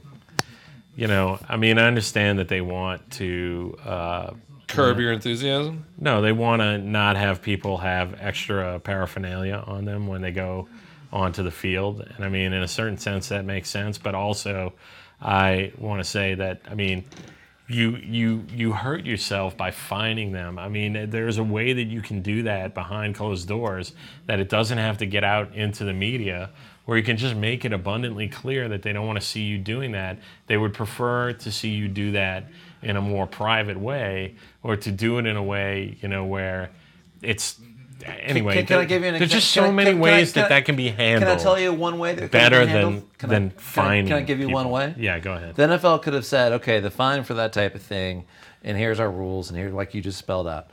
The fine is normally thirty six hundred. It's always some weird number, thirty six hundred ninety three eight, whatever. And it's like, and that's what it is. It's, it's never. a random. we- it's never. It's a- random. It's never too. a rounded Nobody number. knows. And so, I just pick straws so if the NFL said, somewhere in New York. you know what? We have to find him, but here's what we're gonna do. We're gonna we're gonna take that fine and we're gonna give it to the Salvation Army, and then NFL is gonna match it. You know, Yeah. Uh, do something like that, dude. Yeah. Just do something like that. Right. Just give, you know, and then maybe have the Saints give another thirty nine hundred dollars, and then maybe give the other. You know what I mean? Let's let's prop up Salvation Army since that's your partner. It's just Well, it's yeah. just dumb. It's I know just, it is dumb. It it's- is dumb. It is dumb. So you're suggesting that the fine would be the charity, right? And Yeah, that- of course. But the, the, the NFL match it too, though. and that, yeah, and they match it. And right. everybody matches it. Exactly. And then suddenly you do some online thing where whoever who all wants to match this. yeah, if you put money in the Salvation Army thing, you're donating the fine, Yeah. and we're gonna match it. Yeah, exactly. And then we ask the teams to match, the corporate sponsors to match it, and hey, guess what? If fans want to put in twenty three dollars to match it, cool too. And No. put it on social media. No, and then the announcers say this instead of "Ooh, that's going to be a fine." They're like, "That's a holiday fine, right there," It's a which holiday means it's fine. going to the Salvation Army. That's right.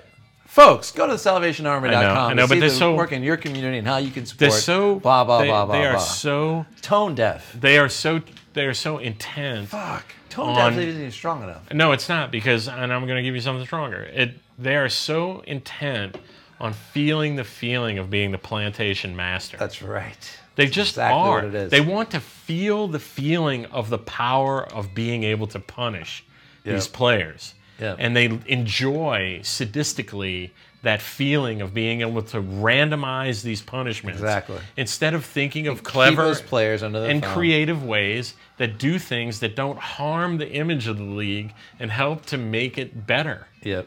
And that and it's only the NFL is plagued with this never-ending variety of stupidity that that continuously happens year after year after year with with ridiculous fines for things that make no sense and take all the fun out of the game. So Adams Adam Silver was in New Orleans last week. Uh, Adam Silver from the NBA Yes, commissioner, yeah, the commissioner. along with uh, Grant Hill, the former player co-owner Uh-huh. of the Atlanta Hawks, and they were on a panel at this Future for America, Future for Future Cities for America. Mm-hmm. Big fucking thing. So they had like a panel on like how do cities deal with disasters. So like the San Juan Puerto Rico mayor was there with, with, you know, uh, uh, Cantrell and uh, the Houston mayor, for example. gotcha. on one panel. Right, right, right. Another panel was like about sports, and it was Adam Silver, Grant Hill, and a moderator from the New York Times. And Silver was like, "What does it feel like to be the most woke league?" And he was like, "Well," he said, "I know what you're saying, and I can't. I'm. It wasn't intentional. We're not trying to be woke. We just appreciate and respect our players." And we want them to have a voice. Why don't you try to be intentional and woke? And he was just like, "Look, if What's that's, wrong with he said- owning that? Well, he okay, he was like, "We're being intentional with our things, but we're not. If that means you telling me we're I woke, understand what he's saying. cool. Yeah. It's like we didn't we didn't start out trying to be woke. We Right. started out to try and like make sure our players are the face of our league Yeah. Yeah. Right. at the forefront. I And, I would- their, and their voices are more important than our owners' voices. You know what I'm saying? And that's the complete opposite of the fucking NFL. I would love to see somebody just say, like, not even have to couch it in any other way and just take ownership of that and say, thanks for the compliment. And uh, I don't know what it is, how we arrived at this point, but uh, I agree with it. We are the most woke league. He kind of said that a little bit. He was just like, "I, mean- appreciate that. I mean, that's fine. If that means you we're know? woke, cool. Right. right. This is our intention to do everything. you're Except, saying. of course, the NBA did have the no kneeling during the fucking anthem thing left over did. from uh, from the 1990s, from Stern. which is a stor- sordid tale, man, from uh, Stern was awful. No, it was uh, Sorry. Mahmoud, right? Uh, was the reason why. Who? Uh, the player from LSU, man. Uh, what was his name? Oh, uh, Chris Jackson, who became Yes, who changed his name, yeah, right? Uh, when he uh, went, Yeah, yeah, yeah, and yeah. became a LSU devotee player, of yeah. Islam. yeah. And uh, the, uh, Mahmoud, right? Was I don't think it was McMoon. Mahmoud, no. I'll look it up. But Some- this is what if Spencer, if you're listening, there's been three times during this podcast since I have the computer and you don't that something's come up, and I've just Google checked it while we're podcasting. this is what you're supposed to do. I hope I didn't slaughter that name out there. you I, I kinda don't did. know. You I- kinda did. Well, I don't It's not know McNamara. basketball that well, man. I just know Chris Jackson played for the, the LSU. No, That's it. Oh, Matt Uh, Moon's not bad. It's just that that wasn't. it, I don't think I could be wrong. Uh, I forgot what he changed his name. Uh, Ma, uh, Mahmoud ah, Mahmoud Al- Abdul Rauf. Rauf. Rauf. Right. Rauf. Yeah, Mahmoud. Abdul Rauf. Yeah. Mahmoud. So I was Yeah, pretty you were- close. I was you were pretty Very close. close. Yeah. You Okay. were very So close. so you know he. wh- Why do you Sorry. keep knocking that off, man? I'm not What's used going to. on? I'm not used to wearing. Fix it. that wire so you don't knock it off some kind of way. Yeah. Yeah. There's too much tension there. You're not used to that one. I'm not. Exactly. Uh, so he put his hand up in protest, you know, or he put his fist up in protest. No, no, it wasn't that. He he did this. He put his hands out uh, during the national anthem uh, as the Islamic prayer in the Islamic prayer uh, gesture, and that's what caused the furor in the 1990s, and that's what changed the rule.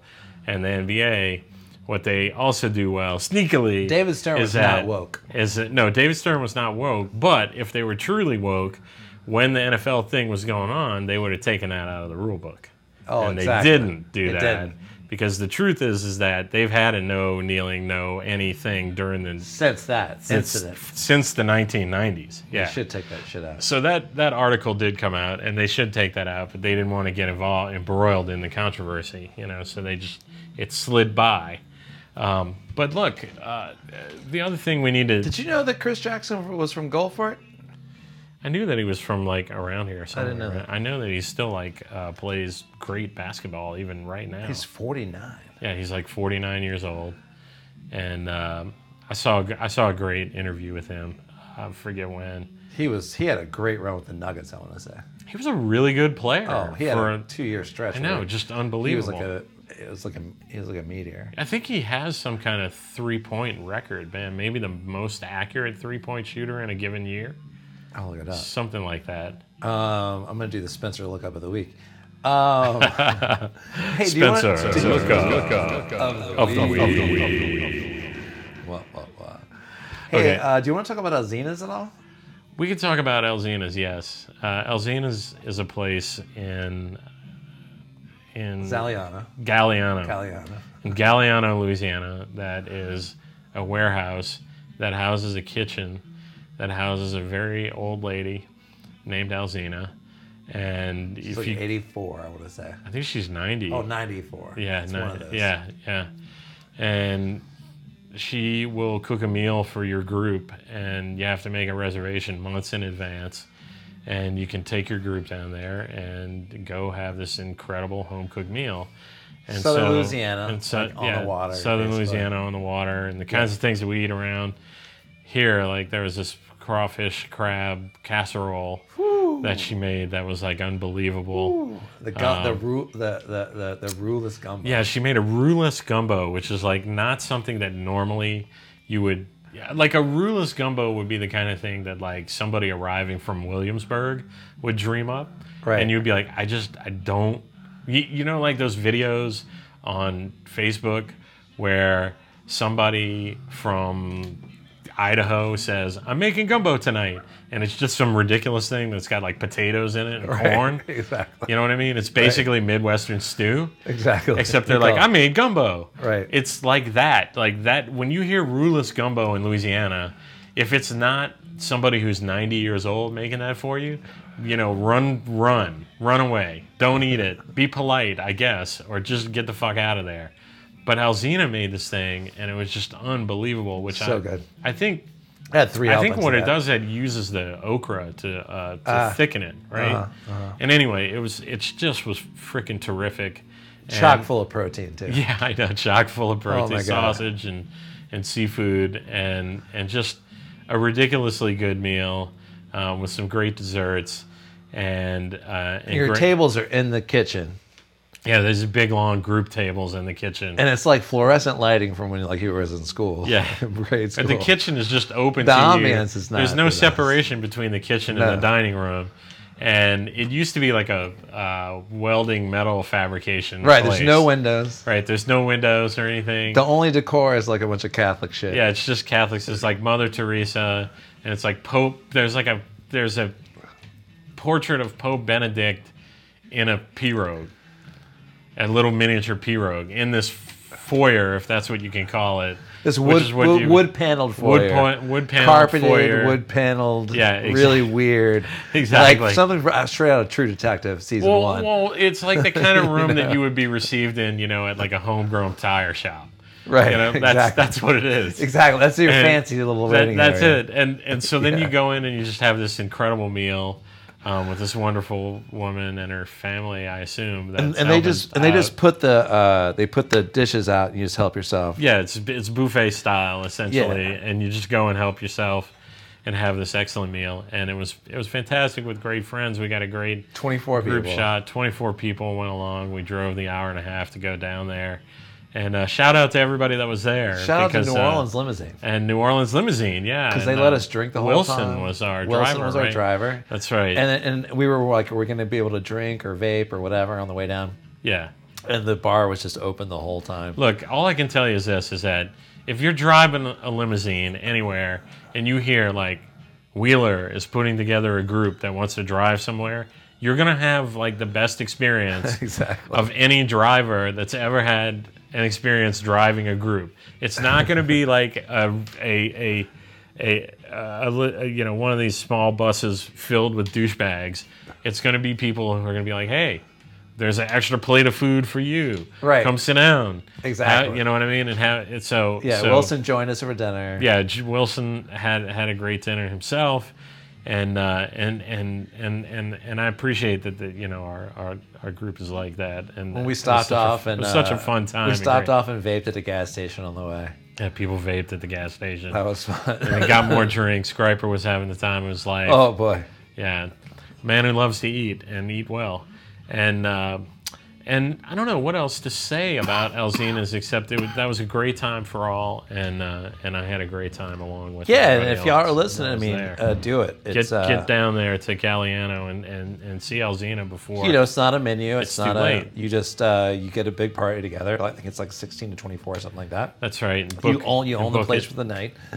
it's like sixty bucks, including tax and tip. You know, and that's it. Yep. It's like five courses. The bread pudding was great, Oh my God, so good. Just and like the, the pork loin was the main thing. yeah, and the that pork was is super perfectly great, fine. perfectly cooked. you and know, it was great. like well Yeah. seasoned, perfectly Yeah, cooked. exactly. And we were an hour late, so Yes, we were an hour late also, so they were expecting us early. That was Right. that was the only probably there. We're we're sitting here patting ourselves on the back you know? for being great Oh, Yeah. customers. Yeah.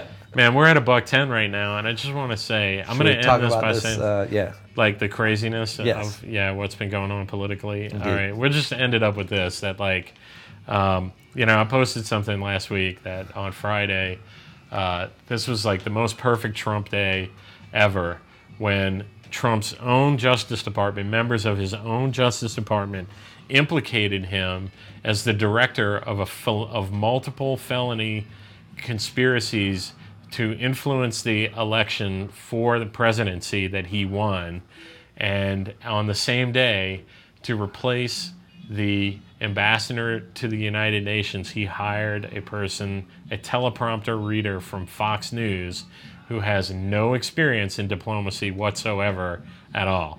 That is the perfect Trump day. Yeah. If you if if anyone just wants A any micro- cap- a cosmic- microcosm Look, Yes, a microcosmic look at the Trump presidency. that's it. That, this past those, those three hours. this past Friday, nominating a complete idiot who's done nothing but read off a teleprompter. Hey, guess she's cute. She has for- the right looks. Well, because Trump and and uh, what's his name Pompeo want to have sex with her. Exactly. Like that is what that is the vibe that the that is creepy the super creepy vibe, vibe you get. that you get is the reason why they want this woman to be uh, the replacement for Nikki Haley is because the hot women that they want to sleep with as 70 year old men um, are that the UN ambassadorship is the position that women ought to be in of that ilk. and because they devalue that you in relationship too. And additionally, I just want to say though, also he cannot.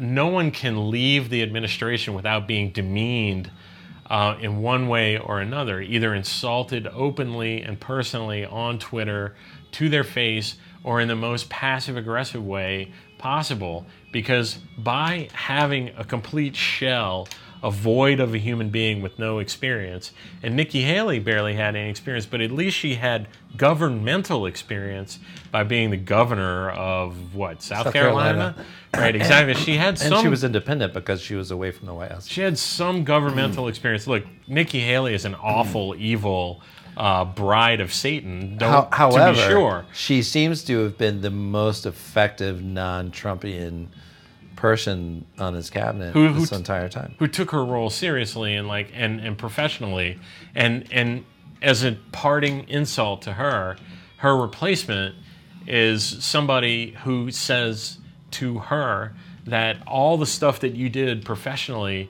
and capably was totally fucking unimportant to your boss because we're replacing you with somebody who's a shell of a human being That's right. who has no idea what she's doing or No getting idea. into into at all and who is not going to know what to do in any way. She's going to need a handler who's going to have to tell her what to do every single day that she's on that job in order to formulate words and not fuck everything up to a greater degree than it's already been fucked up uh, with our international partners, which it, which most assuredly it is going to get more fucked up because she's not going to be able to do the job well, and and this is the problem is that Yeah. I, I part of me wants to feel sorry for her because nobody wants to be in that position of being mocked and made a fool of by a giant body of very smart indi- human beings that she's going to immediately suspect is a room full of people who have better educations than she does and she'll be right about that and and she's going to feel really stupid but any sympathy that i have on that part is waylaid completely by the fact that she ambitiously wants to take on the role because these people are demented sociopaths that Trump hires. And she's a and shell they, of a person. And they have no feelings She's a shell of a whatsoever. and she's a shell of a person. So she doesn't care about the damage that it's going to. If you were a real person in her position and somebody approached you, much like this guy from Pence's staff who turned down the chief of staff job for Trump, right? Yep. that you would you would say no. You would reject the position because you, I mean it's like asking Joel. It's like asking you or me to like, you know, hey, Do you want uh, to go work on the NASA's new rocket? yeah, can you work on NASA's new rocket? Sure. Yeah. Well, what, what did you do before? I read teleprompters for Fox News. right. Well, fucking a. Yeah, Let's come get you on. in there. And and you instead of doing the responsible adult thing are like, I'm sure I can learn it on the job. That's right. I'm sure I can learn all that math and all that training within two weeks. I mean, that, Yeah, I- that's I, can give myself around an Alan Ranchette. that that's the kind of shit that uh, you know, like protocol. Protocol doesn't come easy. You know what I mean? Oh, of like, course. You You don't kidding know, me? like, with the national, like with also international just like phenomenon. international protocol. Like certain people, their custom is like Totally. you don't touch them in a certain way or do this or do that. Now you have a human being who has no interest in learning any of that shit. None. No capability of learning any of that None. shit at all. And it so might it's just even- going to be a clusterfuck. and might even like uh, have disdain for the idea of having been thought to have learned it. or or their religion or culture or customs or anything about them in terms. Can of we their talk about own smart humanity. women for a minute? But uh, yeah, let's let's talk about smart women. Okay, well, smart women, man. Okay. I was encouraged by Yes. this. Okay, And, go ahead. Um, our, our our freshman Congress persons went to the Harvard thing. Did you read about this? I did, yeah. And I like the fucking fact that they walked the fuck out. You know, they they went to the the, the since 1972 Harvard every two years has its freshman orientation for incoming freshman Congress. That's right. People. Yes. And the speakers were all either lobbyists or corporate Fortune 500 CEOs, E and all these fucking women, freshman women Congress people, marched the fuck out and were like, "Fuck this! This is stupid." Okay, I want to say this. Where's our la- where's our labor leaders? Where's our activist leaders? You know, I'm gonna have a different take on- because because they a weren't different they take on weren't it. told who was going to be speaking in advance. Well, okay, that that's wrong. I don't. I mean, anybody who's going to an event should be able to find out who's going to be speaking at that event. I'm going to say this.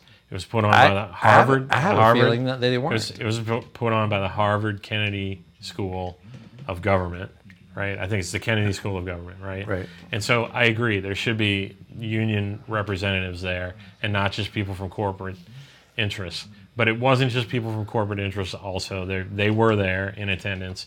It certainly did tilt in the direction of like finance, um, which is troubling. Wall Street. But but but but also, I have to say that for whatever reason, it was a joint uh, cooperative event that was put on by the American Enterprise Institute and the Kennedy School of Government. So I don't know why that is, but everyone knows that the American Enterprise Ins- Institute is a super right wing organization. Right. I mean, some of the biggest, like, most fundamental right wing ideas come from that think tank. Well, there you go. So, so I don't know why they. I, I, I look.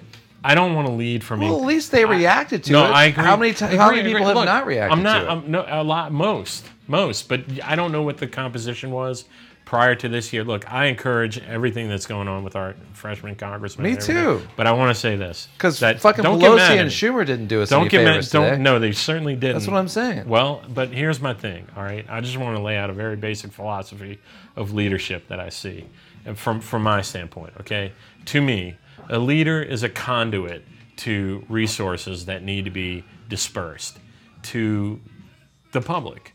And a leader um, in Congress, whether a freshman or somebody who's been there for 45 years, should be harassed and harangued every day of their fucking existence in order to get what you want. Because if you don't harass and harangue them and criticize them, they will not give you what you want. That's Okay. the way that the system works. Okay. They need to be inculcated to that idea right off the bat. And I'm going to say some things But I don't that think are that a little that's- bit a little bit controversial. I don't think about- that's what was okay. I, I- ahead I here. don't. I don't have no They problem. weren't being I'm not.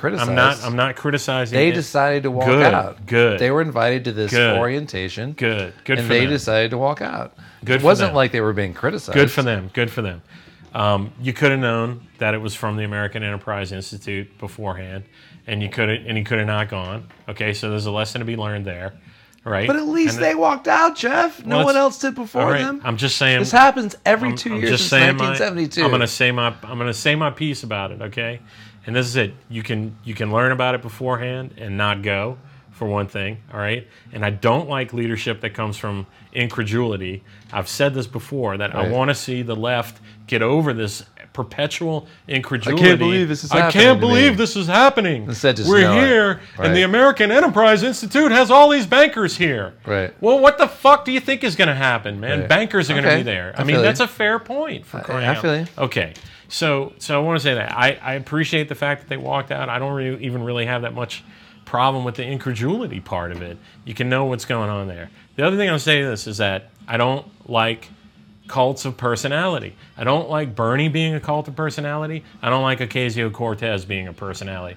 Ocasio Cortez has 1.5 million followers on Twitter already. the crazy thing, though, okay, it was this and she other- hasn't done anything yet. I agree with of you. substance. But here's the thing: it was this other congresswoman who I'm spacing her name who led Yes, the whole from thing. Denver, yes. Except Cortez got all the fucking like it was in every photo. well, this is my point, and it is was this that other woman There's this who actually led the whole thing. There's a hype machine that is behind her right It now. really is. It's that kinda that nuts. really is nuts, and it drives me nuts because my news feed is filled with Ocasio Cortez as though she's the only human being on the planet for crying out loud that won in a round of like She's 29 forty. years old.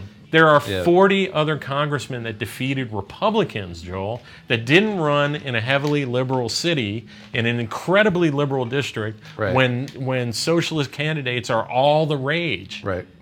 okay, who defeated Republicans. Exactly. And you're not hearing fucking word one No, that's- about any of these Well, that's- oth- that's- other people that's that, won. not her. That's not her fault. it is it or It's not her- isn't it? It's not her fault. I know. Well, okay, well, tell me why It's it's the media's not. fault. It's not her fault. I, well, I don't know. She's not supposed to step in front of the camera. well, I know that there's some gigantic. No, I'm not. sa- I'm not discouraging her from doing any of that. It's just this disparity. Like know, but why? why is that her Why am fault? I, I? I don't. I don't know. There's some kind of PR machine. I don't think that's it's like her just PR machine. Huge behind It's called her. media. right now. Because why? Fucking media loves her. Wh- Why? Why though? did the media love Bernie? I don't know. I, there's a million people to love. I mean, I I don't. I I, agree with you completely. I'm just I don't wouldn't pin the blame on her. just don't understand like why but why people are so in love with Beto O'Rourke. I I think that our left, the most left of the left, um, has a problem with cults of personality in the same way that right wingers do. Sure. I, I that's what I believe. no, I hear you. Okay, and and I just don't think that she's trying to. She's not trying to do it. I think that maybe she doesn't want it, or maybe she's going to use it as leverage. I don't know what the case is, but I, to be honest with you, I, I hope that she represents the people of her district as as well as she can. I, think she will. I love a lot of the ideas. Look, that are don't coming. give her shit just because the media like has pinned her up as his darling. You know, let's see what she does. Okay. Well, you know, all right. I'll leave it at that.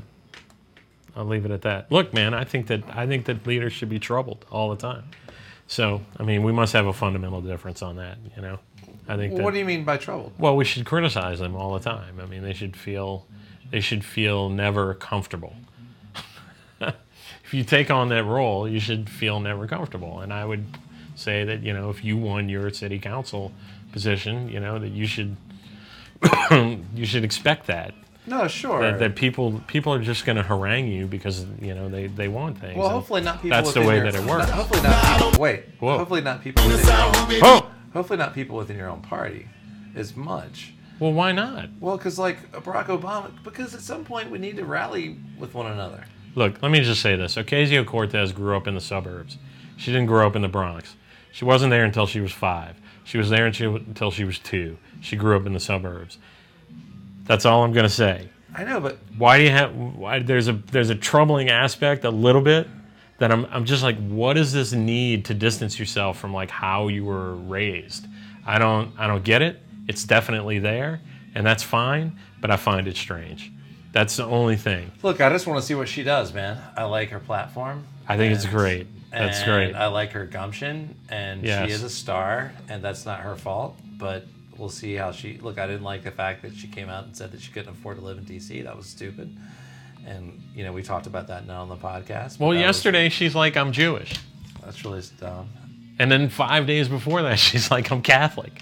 I'm sorry. I mean, I'm, I'm Really? starting to sound like Fox News because these are criticisms, but I find those things to be weird. In the you last know? five days, she said she was Catholic and Jewish. she's like, different she's like, days. my people. She made, she gave a speech in front of a Jewish group, and she's like, oh, way, way back, 500 years ago, my people are Sephardic Jews. All right. And she's like, so I'm a Jew, like you. And I'm like, this is so weird to me, man. Well, let's see what, how that that's, that's unfolds. weird. Let's see how that unfolds. I mean, look, I just like the fact that, and again, I, don't- I look when I read the headline, it looked like that she led this whole thing at the Harvard thing, and then you read the article, and she didn't at all. That's not her fault. That's the media's fault. It was this other woman who led the whole walkout. Oh right, yeah, yeah. No, I, know? I know But that if you the- looked at the the headline and the I know photo- that there has to be a a significant amount of uh, uh, projection that is being put onto her by just by the weight of momentum and this stuff. You know, I mean, whatever, man. You know, if I say that if I say that Beto O'Rourke is good looking and she's good looking, you know, then someone's gonna say, you know, that's you shouldn't say that because it's not about looks or everything. But of course, it's about looks. of course it is. Of course it Barack is. Obama was a good-looking guy I know. It's of course it with a is. big toothy smile. Yeah. If, You know? Of course it is. course it is. You It's, kidding it's, me? it's just like a you know fucking that's television commercial. That's Come on. part of it. I mean, I, television look, I, I I- I support all the policies that sh- that she's pushing. You know, I just don't. You know, I don't. Some of it's a little weird, and uh, you know, I think she'll learn along the way. And uh, but now she's going to become also a massive target for the right. You know, that's going to be they're going to try and slaughter her. Yeah, but And, the- uh, the right's fucked.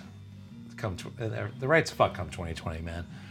You know things like Proposition Four in Florida or whatever. You know where I don't know what that is. but- Uh, where post-incarcerated people get to vote now. in oh Florida. right, yeah, yeah, yeah. So now that's a blue state now. Just count on it. It's a blue state now. Like it's it's over, dude. Well, when does that kick in next year? right now. Well, a lot of For- fucking for- good for that did us 2020. this year. No, for 20. No, it was on the ballot this year. oh well, in it the didn't help. midterms. It didn't help. No, but I'm saying in 2020, dude, it's going to be a 2020. real wave. Yeah, A real fucking wave, dude. yeah. Well, And all this gerrymandering shit's going to go away. it's not going to go away it- quickly or Not easily. quickly, but it's Yeah. going to eventually go away. No, I know, I know, I know that it will. All this shit that's going on in Wisconsin and Michigan with the outgoing GOP uh, fucking with the incoming uh, Democrats, that's just going to turn voters against them in 2020. I'm Well, convinced of I it. mean, but I it's think, on- I think Michigan, Wisconsin, There's gonna be a Florida slew of are all- lawsuits. Are all, going to be blue in 2020, is all I'm saying. There's going to be a slew. Fine, well, slew they, of lawsuits, but I'm saying like well, in they're blue 2020, now. They're blue now, like well they weren't in 2016 but they're blue now. That's why No, but they're they doing what they're doing. right right 'Cause but I'm, I'm just saying in a, in a general election with, the, with for the presidential election the midterm you never know No, no, All I'm I know- saying I is know it's what going to you're be saying. fully Yeah, on blue yeah, in, yeah, in 2020 i think But but a better indicator, I would say, is governorship than Sure, even totally. than representatives, Sure. because representatives so hyper local. no that's true You know what I mean? I agree with you. I mean, Yeah. a senator even isn't as like in- Exactly. indicative of a as, go- a as a governor. governor. Yeah, yeah, yeah, yeah, right. Um, so, so to me, like, I mean, there's a lot of positive uh, aspects to that. Especially, I mean, this guy that's coming in in Wisconsin is like the quintessential opposite of uh, of of of Scott Walker. And look, let me let me just like because man, we're really going long here. I just want to say lessons from Louisiana, right here, is this is that a couple of years ago when uh, John Bell Edwards is like a Democrat, but he's hardly a Democrat, right? I mean, he's the most Republican Democrat Yeah, I- in in in any way that you can think that Right. somebody could be a Republican in a way, other than signing the Medicaid expansion and a few other things like John Bell Bell Edwards um, is essentially a Republican. Totally. I mean, he wouldn't have a chance in California or other liberal uh, sections, but that's the party. Okay, I mean, there's a lot of diversity in it. But I'm going to tell you this, man. Again, you can sit there and say all you want about lesser of two evils and blah blah blah. This is my whole point about Hil- Hillary Clinton and voting for the crook uh, Edwin Edwards against David Duke back in the day, and voting for John Bell Edwards over uh, David Vitter, who's an awful human being. The people of Wisconsin are going to discover very quickly how much better their lives are under a Democratic governor. Yeah. Um, and they are going to compare that. And the reason why I say this, that I have confidence in the bluing of those states by these governorships, is this: is that the two most powerful Republicans in the state of Louisiana both decided not to run against a Democrat in the state of Louisiana because John Bell Edwards has done the best job as governor of the state of Louisiana in my lifetime. Right. Hands down, period. He is the best public official that has run this state ever. Right. Ever. Yeah. Okay? And the people of Louisiana fucking know it. And if you just do your job and do it well with some semblance of integrity and not be an asshole like these fucking dicks that have impregnated the Republican Party, then you will win a second term Yeah, you're right. the senator that we elected, this fucking Gomer Pyle Kennedy. moron, uh, Kennedy, Kennedy, what the fuck is his last name? I even it's John bothered. Kennedy. Kennedy something. That's John Kennedy. No, it's Kennedy something. Oh, is it? Oh. Neil. Kennedy Neil and and the worst s- most psychopathic lunatic who's uh, other than David Duke and David Vitter that's come out of the state running right alongside those guys mean the as senator? as a cretin of from the state of Louisiana is the rotten vile Steve Scalise who hails from the district that elected David Duke, who said, I'm David Duke without the You're baggage. talking about a state senator? No, he's a representative. No, I'm Oh. talking about a U.S. senator Yeah. and a U.S. representative. And well, the Steve, U.S. senator is John Kennedy. I know. That's what I just said. Yeah. Yeah, yeah, okay. And and Steve, they know what I'm talking about. They, they, Oh, you that- said Kennedy Neal or some shit. that's his last name. It's John Kennedy slash dash Neal. Oh, okay. Yeah. Gotcha. and and Steve Scalise. Both of those guys, those are the two most powerful Republicans in Louisiana. By anyone's estimation, when John Bell Edwards got elected. Oh, and there's a third one also, the lieu- the uh, the state attorney general, uh, this this lowlife Landry, um, as a state attorney general. These three guys, all three of them were on tap to possibly run against a Democrat in a deeply red state. And about a week to a week and a half ago, John Kennedy Neal made his announcement. The much anticipated Monday morning announcement from Gomer Pyle, I'm John not running Kennedy for Neal, governor. that he's not running for governor. And you know why?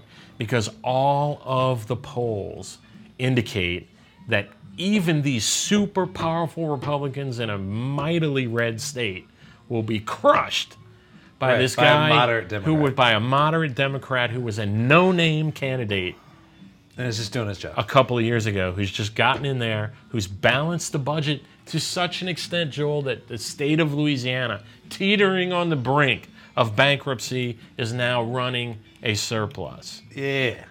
You're right. Let's give a round Hands of off, applause Edwards. to our governor.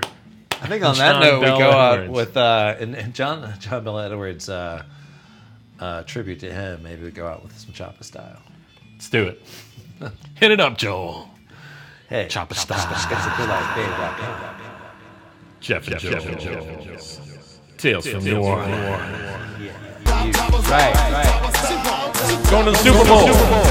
Black and gold. Super Bowl. Super Bowl.